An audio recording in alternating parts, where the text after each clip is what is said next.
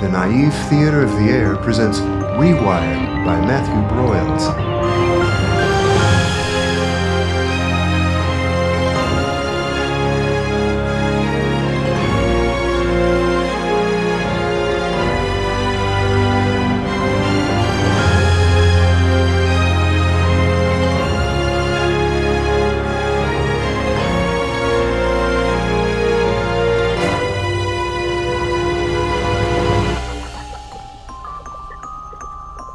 Episode 9 Tyger, Tyger.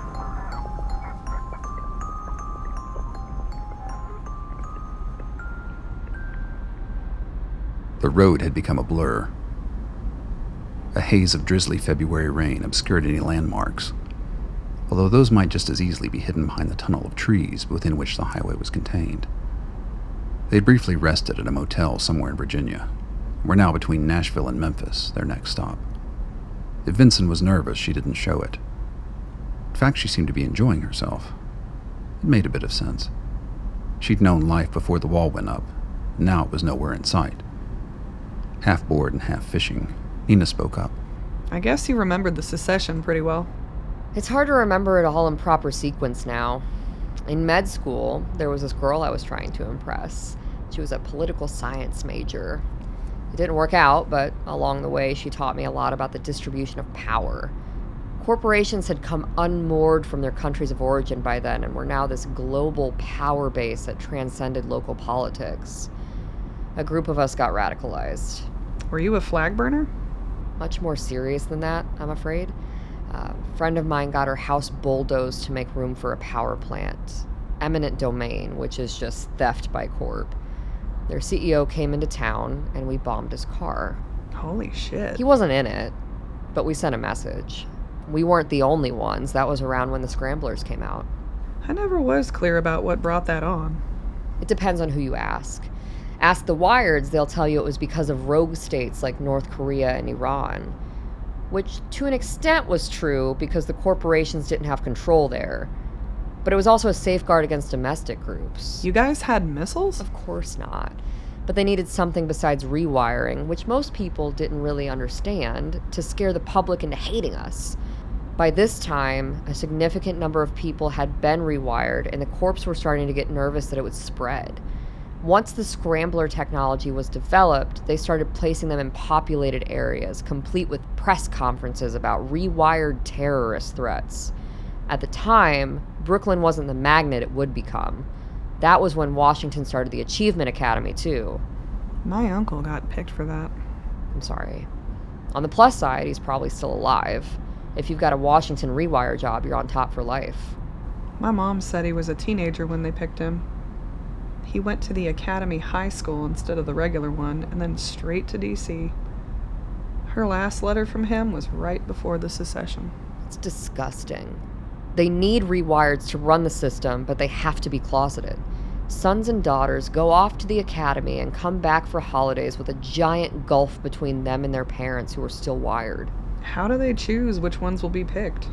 Basic test results, which lead to more specialized testing, identifying traits desirable to the corporations for whatever jobs they're trying to fill. I thought they worked for the government. There is no government. Not really. Technically, yes, they're government employees, but many of them work out of corporate offices. Some are in the old halls of state, but that whole thing's a kabuki theater, letting the wired population believe the old system is still in place. If the corps own everything, why are there still wars? To keep people entertained. Or, on occasion, when one corp's interest conflicts with another's. Some of us had hoped that such clashes might bring the system down, but in the end, it's always less trouble to arrange a settlement, buy someone out, and make their interests yours. And then there's one less corporation. There are only a handful now. Everything bigger than a lemonade stand gets bought up before it can even begin to pose a threat. Doesn't feel like a shutdown if someone hands you a wad of cash. And if the entrepreneurs use that to start another successful business, the headhunters snatch them a corp job. If you stick up too far above the baseline, the machine will have you one way or another. The wire is strong enough that no one ever just says no?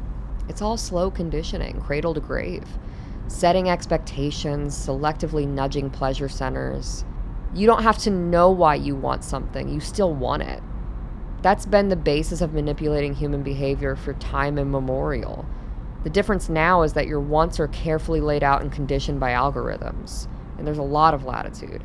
Some people have genes that predispose them to iconoclasm. All you have to do there is find a harmless way to express them. Like what? Tattoos, porno cons, anarcho bands, whatever. It's all just as loaded with conditioning as the plain vanilla stuff. Licensed rebellion. The damnedest thing is, these things had been known to marketers for years. All of these conditioning techniques were proven decades before The Wire, but there were always margins of error, people who didn't follow the lead. My dad was in sales. He didn't need a wire to convince people to buy his goods. But because of human unpredictability, he had to accept a certain threshold of rejection, which his bosses didn't like. With total psychology, now the corpse had a physical way of guaranteed returns on investment. So everyone just buys the same things now? It's more subtle than that. AdWire is targeted. Most people like to have what everyone else has, so that's easy. But for some personalities, you can make them feel smart for not buying a particular thing while drawing them towards something else in the process. Again, licensed rebellion. It's physical too. The algorithm is constantly reconfiguring its approach based on changes in the brain.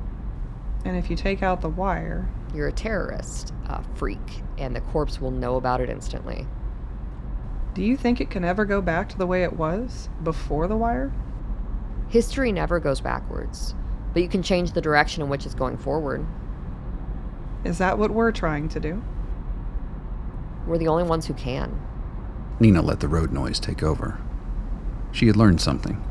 Vincent was not afraid to put other people's lives on the line for her ideals. That was worth knowing. The closer they got to Texas, it would require some evaluation.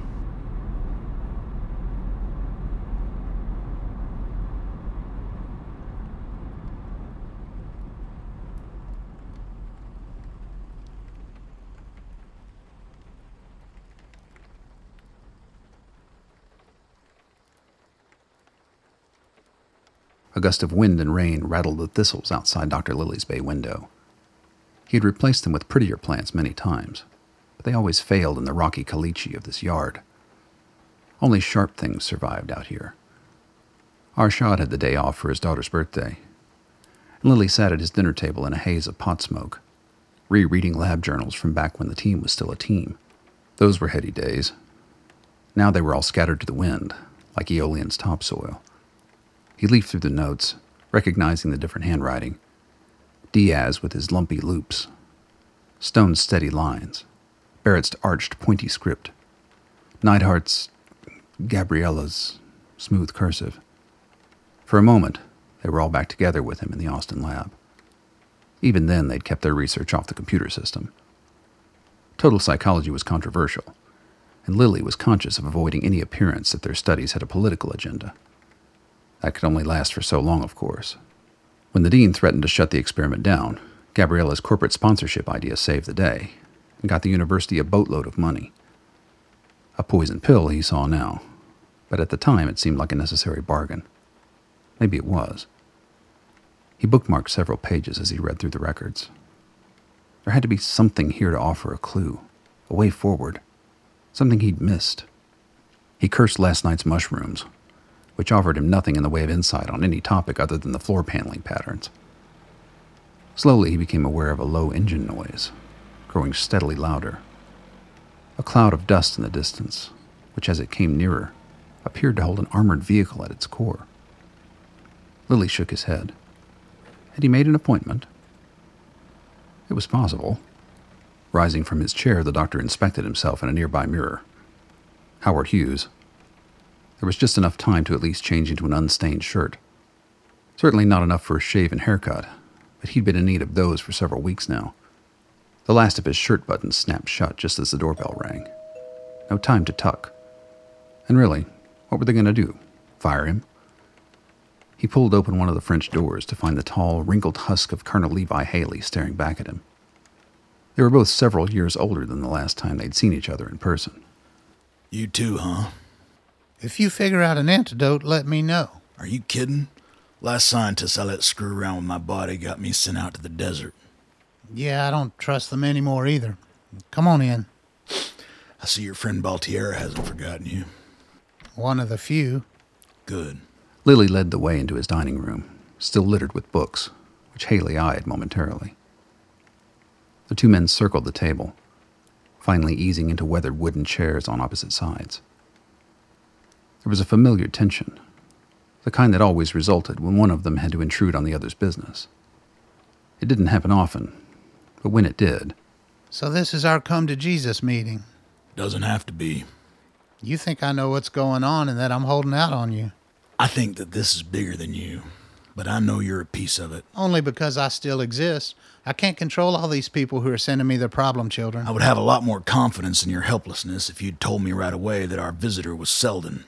I take full responsibility for that omission. That's not a goddamned omission. That's a national security breach a mile wide. Maybe I'm just a fucking dumb grunt to you. no, but no, no, wait. Wait. Uh, can we start this over? Uh, look, I'm an idiot. Selden freaks me the hell out, and there's a part of me that's afraid to admit that he even exists. But I have a responsibility to grow a pair and do my job, which I didn't do. You're right. I'm wrong. So now I get to sit here and wonder what other things you've decided don't exist. You know, the stuff I work with isn't always concrete. I'm trying as hard as I can to nail down the truth. We're running out of time for that. Shu's videos are all over the net. Do you know how many calls I get from Texas VEF chapters now? People are arming for war. War against what? They're just going to shoot where the seers are pointing? The hell if I know. You tell me. Do the poor bastards who come into your office think those gray critters are a threat to them? No, not usually. Most of them are disciples. And the rest? Sometimes they get spooked by seeing them, but none of the ones they see have ever acted like Shu's. Except Clifton. Damn it. This is my fault. I should never have sent that data out. Did you have any idea that she was going to go nuts? I know why he's doing that. He's not nuts. Well, from a public safety perspective, if what he's doing isn't nuts, then it's criminal. When he posted those, they were only meant for the team. He didn't know HPL was going to get compromised. Fair enough. So, what exactly is he doing? Uh, The data he posted along with the videos were referring to lobe stimulation, correlating to the effect in each experiment. He was confirming my findings, making sure I didn't have an outlier. Okay, that makes sense. Hell, that's the first thing that's made sense this week. Now, if you're going to ask me why Barrett leaked HPL, You sound pretty sure that it was him. Why is that? because he's an asshole. That's your theory? Well, not entirely, no, but given that Selden was in his care and that HPL sprang a leak in the wake of that departure, I can only assume that Barrett, being an asshole, has some sort of a plan. And this has nothing to do with him trying to steal your girlfriend? The key word there is trying, and that was a long time ago. I'm just saying your rush to judgment in the absence of any actual evidence does not inspire my confidence. Is there a possibility that the Wireds figured it out? Hell, maybe Free Detroit did. Now, the timing is too suspicious. Why would Barrett want HPL shut down? Didn't he use the data that was coming through it? Yes, and that's the only reason someone with Selden's history would be able to get out into wired territory. Barrett must have built a dampener like the one I made for Clifton. So poof. That's all the scientific data he'll ever need from you. Let's turn off the channel? What if it isn't him? VEF could have gotten hold of HPL or the dampener. I just. I can't picture Barrett letting them do that unless it suited some purpose of his. You're making this guy sound like some kind of supervillain. We've never had any problems with him before. Exactly. He plays the long game. Doesn't it strike you as odd that the first Brooklyn chairman switchover since secession is happening in the middle of all this? It's connected somehow. There's no way it isn't. Pincus Horowitz is 87 years old, for Christ's sakes. See what I mean? It all makes sense. It would have to, or Barrett wouldn't dare try it. What does the name Ahania mean to you? Ahania. That's Blake. Blake who? William Blake. She was a character he created. Why do you ask?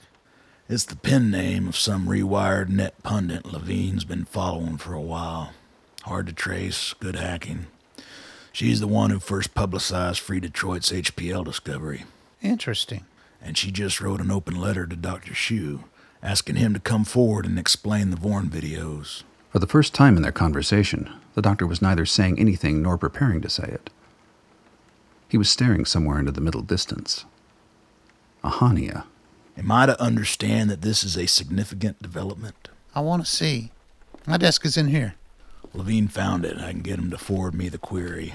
No, I can find it. She's not new. Been on the net ten years or so, Levine says. The doctor read and read. The colonel excused himself for a moment, pouring a shot of Fredericksburg single malt in the kitchen. Lilly was fucked up. Maybe his words would make more sense if Haley was too. He downed the glass, then poured a double. He noticed a picture hanging by the refrigerator. Young faces grinning wide for posterity. The lab that broke the world. But they looked so innocent, so full of wonder. Haley thought about Oppenheimer and his gang, rushing headlong into solving the mysteries of the atom. Maybe the Bible was right. Maybe curiosity was the root of all evil. He picked out the faces. One stood out, of course. God damn, she was gorgeous. He had a hard time blaming Lilly for getting swept up. Youth, that unreliable chaperone. The colonel hadn't noticed the doctor's presence in the kitchen. Turning, he found Lilly staring at the same picture. It's her. Who is? Ahania. Neidhart? Come on. It's her. We both used to read a lot of Blake. I recognize her voice. I may have to talk to your grower friend, Baltiera. Look, I'm a dead scientist living in a world of vampires and ghosts. It's all I have left.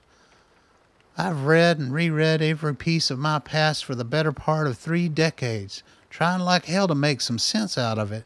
And I'm telling you that this woman is Gabriella Neidhart. That's why we can't trace her. Washington Tech. Beats anything we have out here. So you say. Good enough to break HPL, maybe. Maybe. Smart enough to jailbreak Selden? I don't know. Is there any way you could communicate with Barrett via HPL? Anything that only he would understand? Mm, possibly. But the source node would trace to Texas. To Dr. Dalal. No security breach there.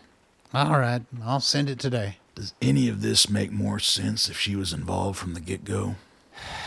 If she was, then yes. Discrediting the rewired process by highlighting its worst side effect, painting rewired scientists as sadists, shutting down their sole means of secure communications. Sending Godzilla to come tear down Tokyo. See, that's the part I don't get. What would sending the strongest known Vorn seer to Arshad do for the Wired? She's not sending him to the law. She's sending him to you. Impossible. Not impossible, just difficult. You get visitors all the time. I don't get them. Arshad does. No one ever sees me. She can if she draws you out. I'm not gonna contact her. You will. No. You will. I could stop you, and I might. But I don't think all of this would have been put in motion if she didn't already know you were alive. You think you know what's going on? I have a pretty good idea. Martyrs are only untouchable if they stay dead. Right now, she was taking the fall for the dark side of the Vorn phenomenon. But if she can pin it on you, the whole movement comes under suspicion. She shares just as much blame as any of us. You think the corps give a damn about that? They control the message. They write their own history. they can't do that. The truth matters. Not to them, it doesn't. And not to their constituents. We have to find a way to play this. It's not a fucking game. Yes, it is. It's the same game that Brutus played, and Rasputin, and every son of a bitch who ever wanted to get theirs and damn the consequences. You talk about Barrett being the asshole. He's not the one who went to work for the enemy. Lilly sat, silenced. He couldn't argue with that. He wanted to, but he couldn't. Send your message to Barrett. See what we can find out. The colonel made his way towards the front door. Lilly noticed that he had a slight limp. How much longer until the game of power displaced him?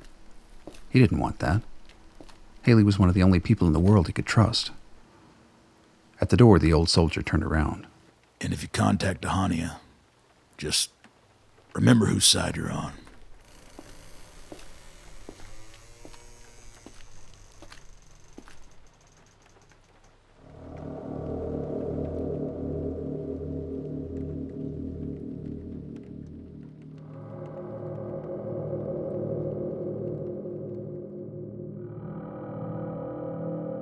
Transmission begin. 14 minutes, 52 seconds. Saren recommission. Power up 255. Status report. Orbit uniform since last transmission. The sciences, each straining in its own direction, have hitherto harmed us little But someday, the piecing together of dissociated knowledge will open up such terrifying vistas of reality and of our frightful position therein that we shall either go mad from the revelation or flee from the deadly light into the peace and safety of a new dark age. Decommission power down in 60 seconds. Transmission in 14 minutes, 53 seconds.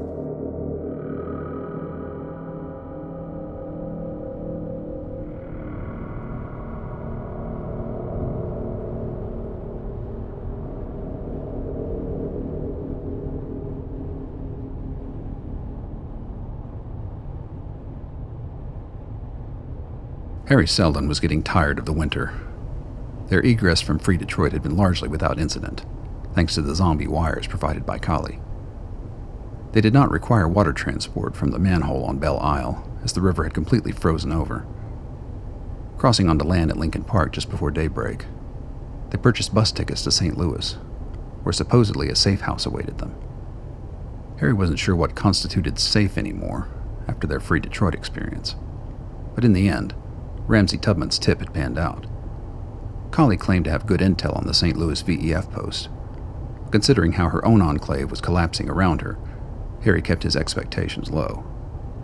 Per their wires, his father was now John Staines, and he was Arvind Nussbaum. Oddly, he had actually gone to school with an Arvind Nussbaum in Brooklyn, who he hated. The universe laughed itself silly. On the bus, they'd passed a number of porn shops, which failed to faze him. It was odd. The longer he went without stim in his system, the less he obsessed about it, and the more he thought about Nina. She had probably moved on, though the selection at the ward was slim. Maybe he was her last. Part of him liked to think so, self serving though the thought may have been. He let his memories wander back to her smooth skin. And now he needed privacy. That wouldn't be happening anytime soon. The old man had taken the aisle seat, and Harry had witnessed the biohazard that was the bus bathroom a couple of hours prior. Come to think of it, he hadn't really had any true privacy since the ward. He felt silly for grumbling about that, given all the terrible things that lay ahead. He had been unmoored entirely from his former reality, and that change was evident when he looked at his reflection in the window. Whoever this hard faced person was, was not the old Harry Selden. The old man had been quiet since their showdown with Kali. Something about the encounter had shaken him, although Harry was probably the only one who saw it. He wondered whether discussing the change would do more harm than good. Nothing could be said until St. Louis in any case. Had he kept his yap shut on the train, they would likely have already made it to Texas. Or gotten killed at the line. He remembered Collie's words. Somehow she believed Lilly and Haley would get them through the line. He had no fucking idea how that was going to happen, as the outer half of the line was made up of wired troops who had no conceivable interest in letting them in. But the VEF obviously thought it was possible as well, so he could only wait and clinch, hoping they knew something he didn't. Harry glanced around at a few of the other passengers, all hooked into the life cast, via their visors and wires, accessing unseen entertainment. He was curious about that, despite himself. He knew it was an instrument of control, but he also knew it was far more impressive and immersive than the movies and shows he had experienced. He could hook on a visor, but without the gray matter connection, he would only be getting part of the experience. Not for the first time, he pondered the value of the rewired world's independence. Did it really just come down to bragging rights? The wired world wasn't going anywhere, no new secessions could conceivably break out, barring a new hacking mechanism. The original movement had been populist, the preaching was no longer getting to anyone outside the choir. What kind of future could Brooklyn and the diaspora expect? Then he remembered his father and the shroud that followed him. Who could set such a thing in motion? The more contact he had with the VEF and its allies, the more he suspected that, despite their impressions, they were not the architects of this destiny. He didn't believe in destiny, though. His mind searched for synonyms destiny or doom. Sometimes the two were the same. He remembered something his mother had told him long ago, after the old man had blown up at him for one thing or another. Your father is still in there, somewhere. He just forgets who he is. Whatever Lars Selden she was referring to was no one Harry had ever met. He rather wished he could have. Funny, he hadn't thought about her in a while. Now that he sifted back through the memories, he realized that her death had been the breaking point. Though his father had been lost to anger long ago, it was only in her absence that he had also been lost to hopelessness. It occurred to Harry that this journey represented an attempt to reverse that. Now the old man had a mission in life. No truly hopeless person would undertake such a task. He risked a glance at his father, sitting with eyes closed beside him. This was his last hurrah. He wanted his son to see it. The old bastard did care in his own way. The realization came with a sinking feeling. Collie's gift lay in wait just inside his jacket pocket. Why was he so sure it would come to that? Why was she? Death surrounded this odyssey. For now, he could only wait. He remembered an old spoken word record he'd found by William Burroughs. Control being controlled by its need to control. That was the wired world. No, that was the world. Barrett and the rewired powers were not immune. Letting go was the opposite.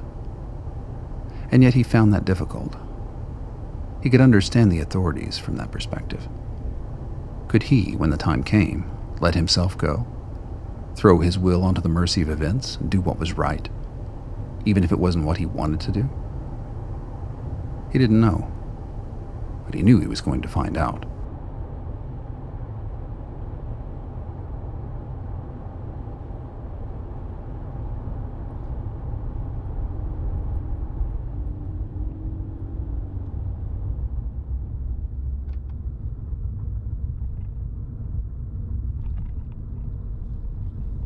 Gabriella was unaccustomed to feeling jitters anymore. But a summons to Taylor Hockaday's house after office hours was a first. True, it was probably business, but maybe not. She picked a suitably form fitting outfit. Not slutty, but enough to make a statement about how a 53 year old woman could still make the young boys look twice. Taylor was her junior, but if possible, was even better at defying age than she was. He looked younger than Javier, and better. She throttled back the speculation. Some part of her had already decided it was going to happen, despite her better judgment. But with experience came patience, and anything worth having was worth waiting for. From Dupont Circle, it was a short drive to the National Security Advisor's residence. In youth, she had marveled that so much power was concentrated into so few square miles. But of course, those were the old days. Power was now borderless, a global presence hanging over every capital city in the world. The governments did the dirty work for the corps, but as long as the perks of power remained attached, she didn't mind. One day she would make the jump back into the corporate sector, and then all things became possible once again. The doorman saluted and ushered her in. Hockaday's townhouse was scarcely larger than hers and Spartan. His wife had died of cancer 11 years prior, and he did most of his living at the office. With effort, she cleared her mind of assumptions and followed the doorman to the study. Hockaday rose to greet her. No jacket or tie, just a sweater over the remains of the day's starched white shirt. The most casual she'd ever seen him, and yet burdened. He waved her to a seat next to his desk. His display was a dizzying cacophony of queries and feeds. HPL just cleared its throat. Where's the node? Texas. We're assuming Dalal. With effort, she showed no emotion. Bullshit it was Dalal. This one's different, though. It's basically a regurgitation of Shu's data, with annotations explaining the findings. Let me see. No, this isn't meant for scientists. This is for a general audience. Obviously, Dalal knows HPL has been compromised. He's attempting damage control. This is not Dr. Dalal. Sorry. Sometimes I forget who I'm talking to. This is a legacy issue for Lilly. Shu inadvertently pointed out the ugly underneath, and there's no way Wayland could let that stand. What's this at the bottom? Another alphanumeric code. Past transmissions could be located by query with the previous one for location purposes. The old one is how we found the data this time, too. And we've searched this new one as well? Prose again, but not Lovecraft. I don't recognize it. Nietzsche. Anyone in particular who might pick up on that? the Übermensch, please. Barrett. Any idea what it means? Unfortunately, no. If that's all he sent, then it must be some back channel thing between them. So there's more than one quote code going on here. HPL was a way to help the team find newly posted data. This post has no such information, It could activate a net exchange. one that might be difficult to find. I doubt it will have the same flag. But we should search along those lines just in case.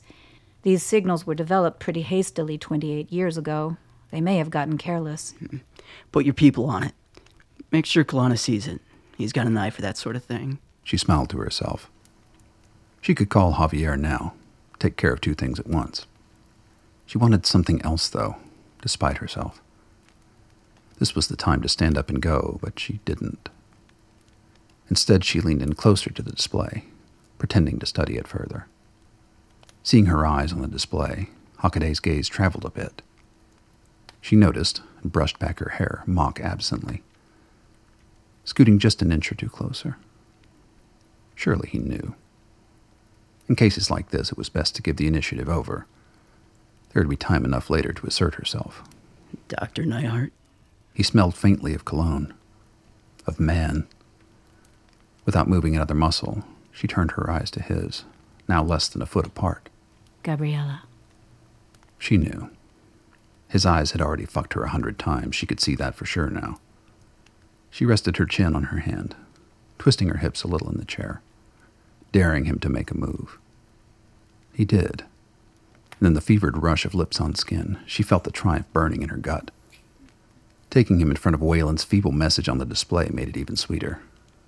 Very soon, this one too would be hers, as he should be.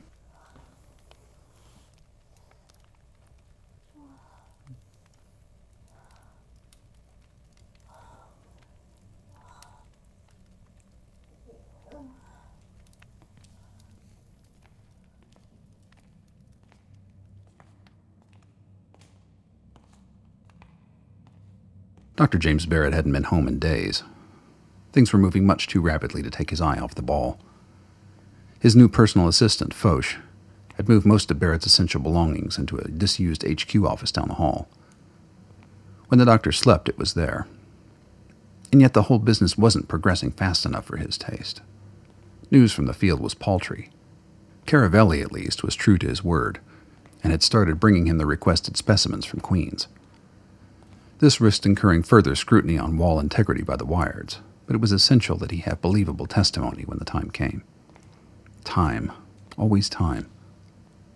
Earlier that evening, he had stared at his cue for at least an hour, willing it to produce something of note. Seconds before he abandoned the enterprise, the heavens opened up. HPL was back on the air. And Lilly, even, bless him. The old bastard's righteousness was unimpugnable as ever. Barrett raised his dry martini in a salute, facing southwest as he did so. Shine on, you crazy Jeremiad.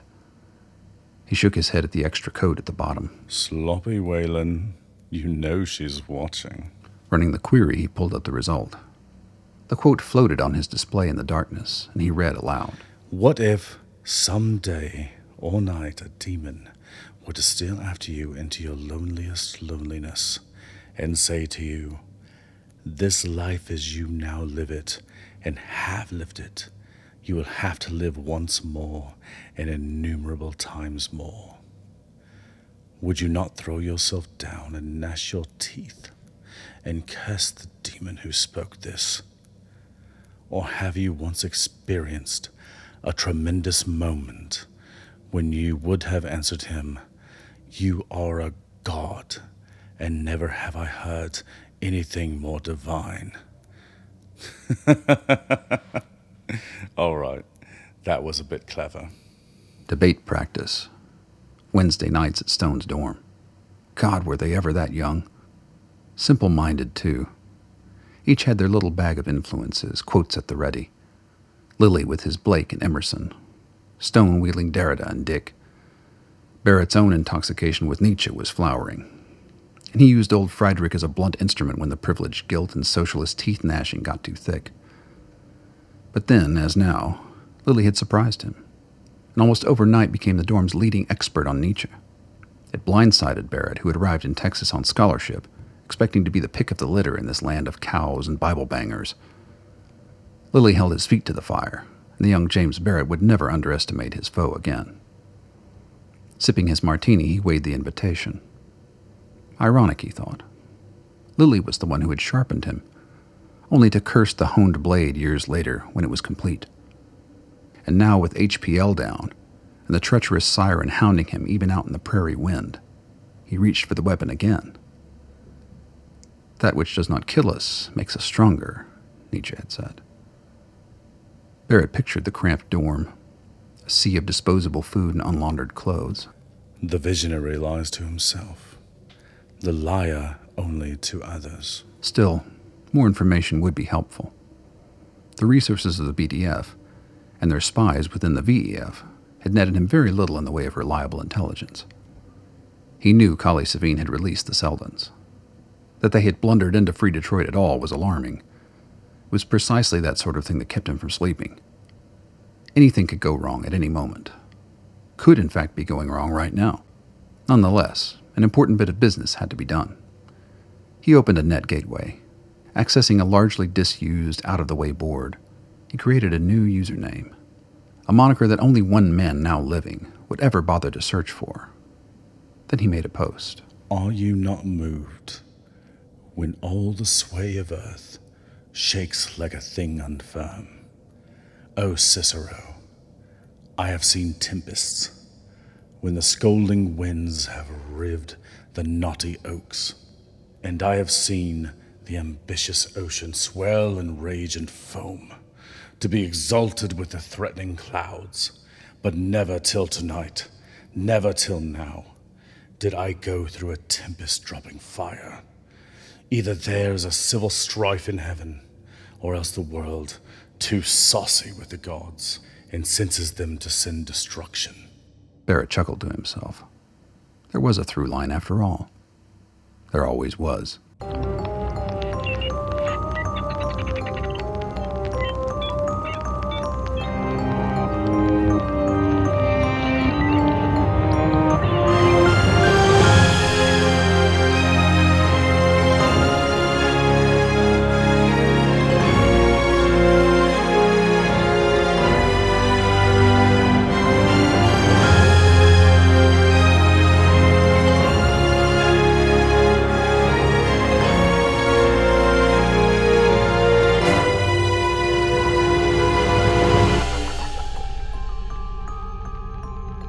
Been listening to the Naive Theater of the Air performance of Rewired, featuring Trista Morris as Nina, Mana as Dr. Romana Vinson, Keegan McEnroe as Colonel Levi Haley, Ed Rogers as Dr. Wayland Lilly, Janice McCall as the voice of the satellite, Beth Brown as Elizabeth Selden, Joshua Busey as Taylor Hockaday, Petra Wright as Dr. Gabriella Neidhart, and Derek Davis as Dr. James Barrett.